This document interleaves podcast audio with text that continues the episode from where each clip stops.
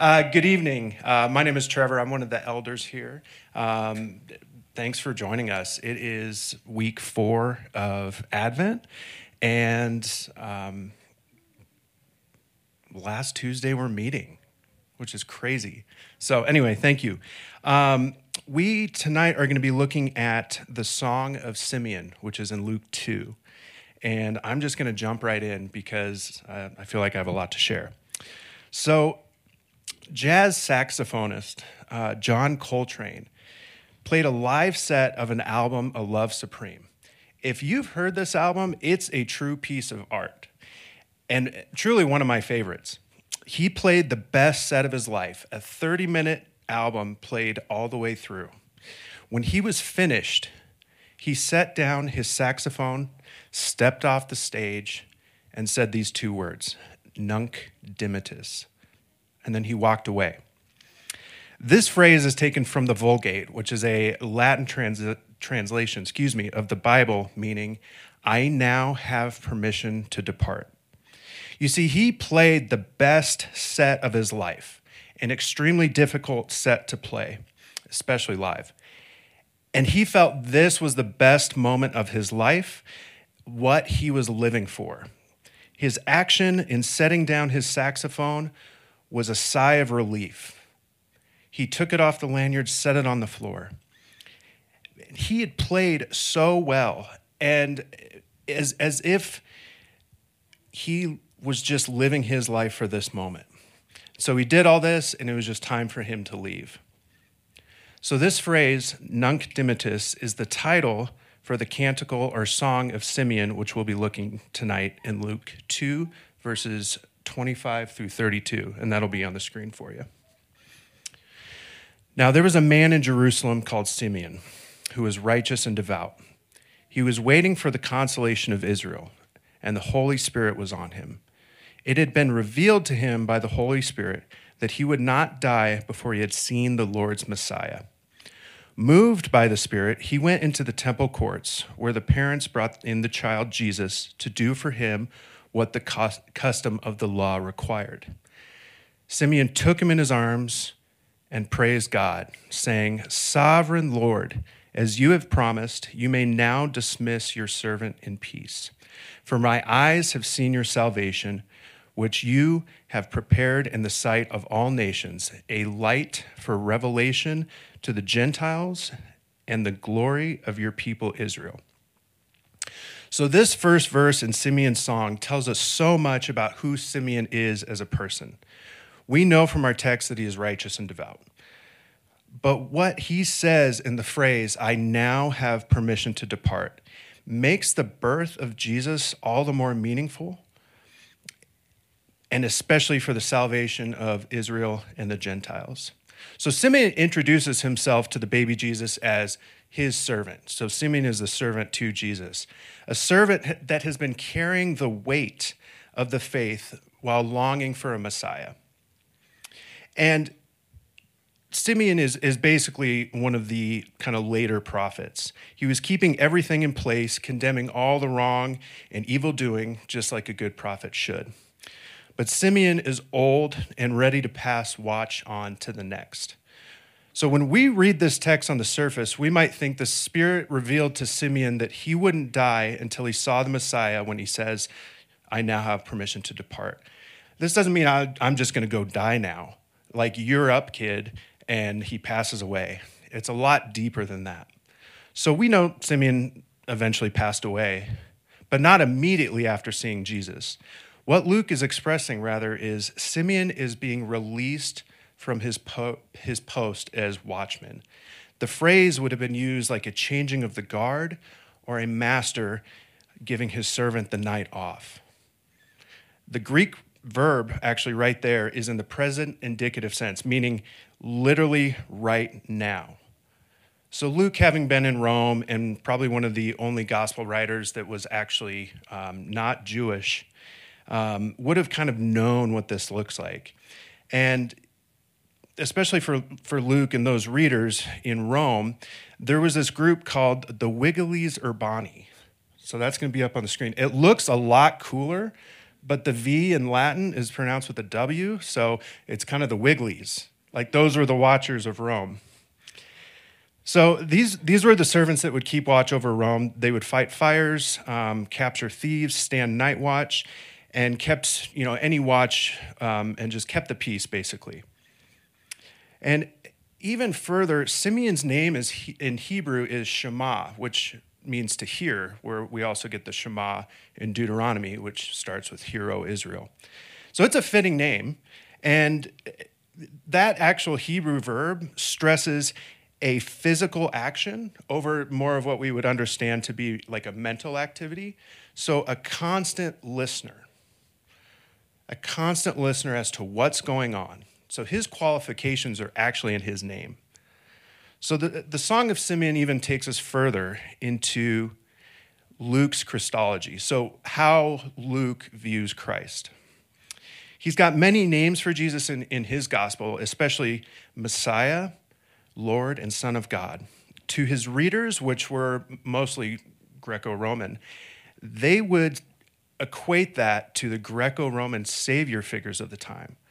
So when Simeon says in verse thirty through thirty-three, "For my eyes have seen your salvation, which you have prepared in the sight of all nations, a light for revelation to the Gentiles and to the glory of your people Israel." This actually would have been an indication to the people reading this, that it's not only a fulfillment of Old Testament prophecy, but also to communicate with those outside of Israel, with those references to Greco-Roman leaders, that Jesus was the greatest Savior. So there's a reason why the church celebrates this song. When we read this text in Latin, it would literally read, "Now, Master, you can let your servant go in peace, just as you promised." Jesus had brought relief. That's it. Jesus brought relief. Relief to Simeon and relief to all nations, as it says in verse thirty-one. So all people, a light for the Gentiles and glory for Israel. So the early church would actually incorporate this song for end-of-day worship or Vespers just because of its implications for fulfillment and peace and rest. So I don't know, what did Simeon's relief feel like? Like, we often equate rest and relief to be somewhat around the same word, and they're just not the same. Like, if I use it in a sentence, I'm relieved that I get to come home from work to rest. You've got two different things going on there, right? Simeon didn't just take a rest after seeing Jesus. He was relieved. So think about that in your own life. Like, what does relief actually feel like? Relief from anxiety, depression, relief that the test came back normal, relief that the medication is kicking in. Like, that's probably what Simeon was feeling, that type of release. A deep, deep exhale. A deep sense of, I can finally move on, and it's being released. So there was actually a study done, done on individuals with high-intensity, high-stress jobs. They studied police officers, firefighters, E M T, and even like some branches of the military. And what they specifically studied was that these folks would live in a state of hypervigilance every day. So like if your kind of normal vigilance level is here, they're here all day, and usually like ten, twelve-hour shifts. So if they would take two days off like normal, what this study actually figured out is they needed three days off. So two days off just got them to a point of relief, and they needed kind of a day to rest and do their thing and like get set up to start their week. So departments tried to figure out how they could put shifts together so that they would get three consecutive days off, two days to come down from the hypervigilance and getting a day free to rest, to be relieved. So they started giving them these shifts, and they were able to function, sleep, and perform and rest better. Suicide rates go, went down, and they were just better people. Like, that is what relief looks like. And Jesus brought relief, as I'm saying. As followers of Jesus, like, how can we actively do that for folks around us? simple things like bringing meals, watching kids, even just hanging out with one another. It kind of takes your mind off things, right? And small things are great. Um, just spend time with one another, just, you know, have phone calls. Um, I was walking through my work on October twenty-fifth, and someone came up to me and goes, "It's two months till Christmas." And I just spiraled for a minute. And just like Matt was praying, um, there's gifts and events and work to do and all the things I had to do and the Christmas parties and the work Christmas parties. And I, it just felt like a lot. And I think a lot of us have felt that, right? And so I just started having a conversation with a friend over the phone and just kind of communicating anxiety and what was going on. It, it it was just a huge relief. And so we would usually spend Sunday afternoons for an hour talking with one another. And we're all met with problems and the needs placed upon us. And we have a lot going on, especially in this season. But take a moment to breathe. Take a moment to reach out to a friend. And sometimes it's just presence. Even if they don't say anything, it can help. Uh, one of the greatest things my wife does for me, especially if I've had a hard day or uh, done a lot of work around the house, she just says, "You're off duty." And I just feel this weight lifted off of me because I, I just know, like, okay, it's it's been a good day. And it's just this this sigh of relief, um, which has been great. And even like... I have this memory, I was probably maybe ten. Um, I remember crashing my bike, which I've had a lot of bicycle accidents. And I hurt my leg and I was in such pain, I felt like it was broken. And my friend saw it and we were, he was only like three houses down. So he went and got my dad. My dad came rushing over and just scooped me up in, in his arms. The leg pain went away and I just felt relief just because he was there. So our story of Simeon this Christmas tells us that life is hard, and Simeon undoubtedly carried a lot. His weight had finally been dismissed.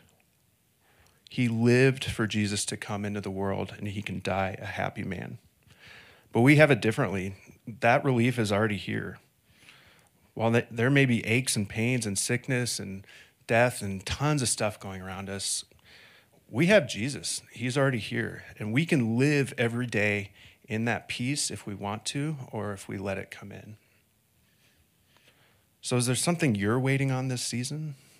Someone to come back? A promotion? Someone to pass? Someone to be born? The anxiety of the situation can be difficult. But we are here um, as a church for a tangible response. We're here for a prayerful response. We're here for a listening ear. And one of the things that I've been doing on a pregu- pretty regular basis is just texting folks. How you doing? Checking in. So that is one of the things that has greatly helped me just kind of get through this season and just going through, you know, all the things that life has to give. So I want us to remember that, that we're here. There's folks around.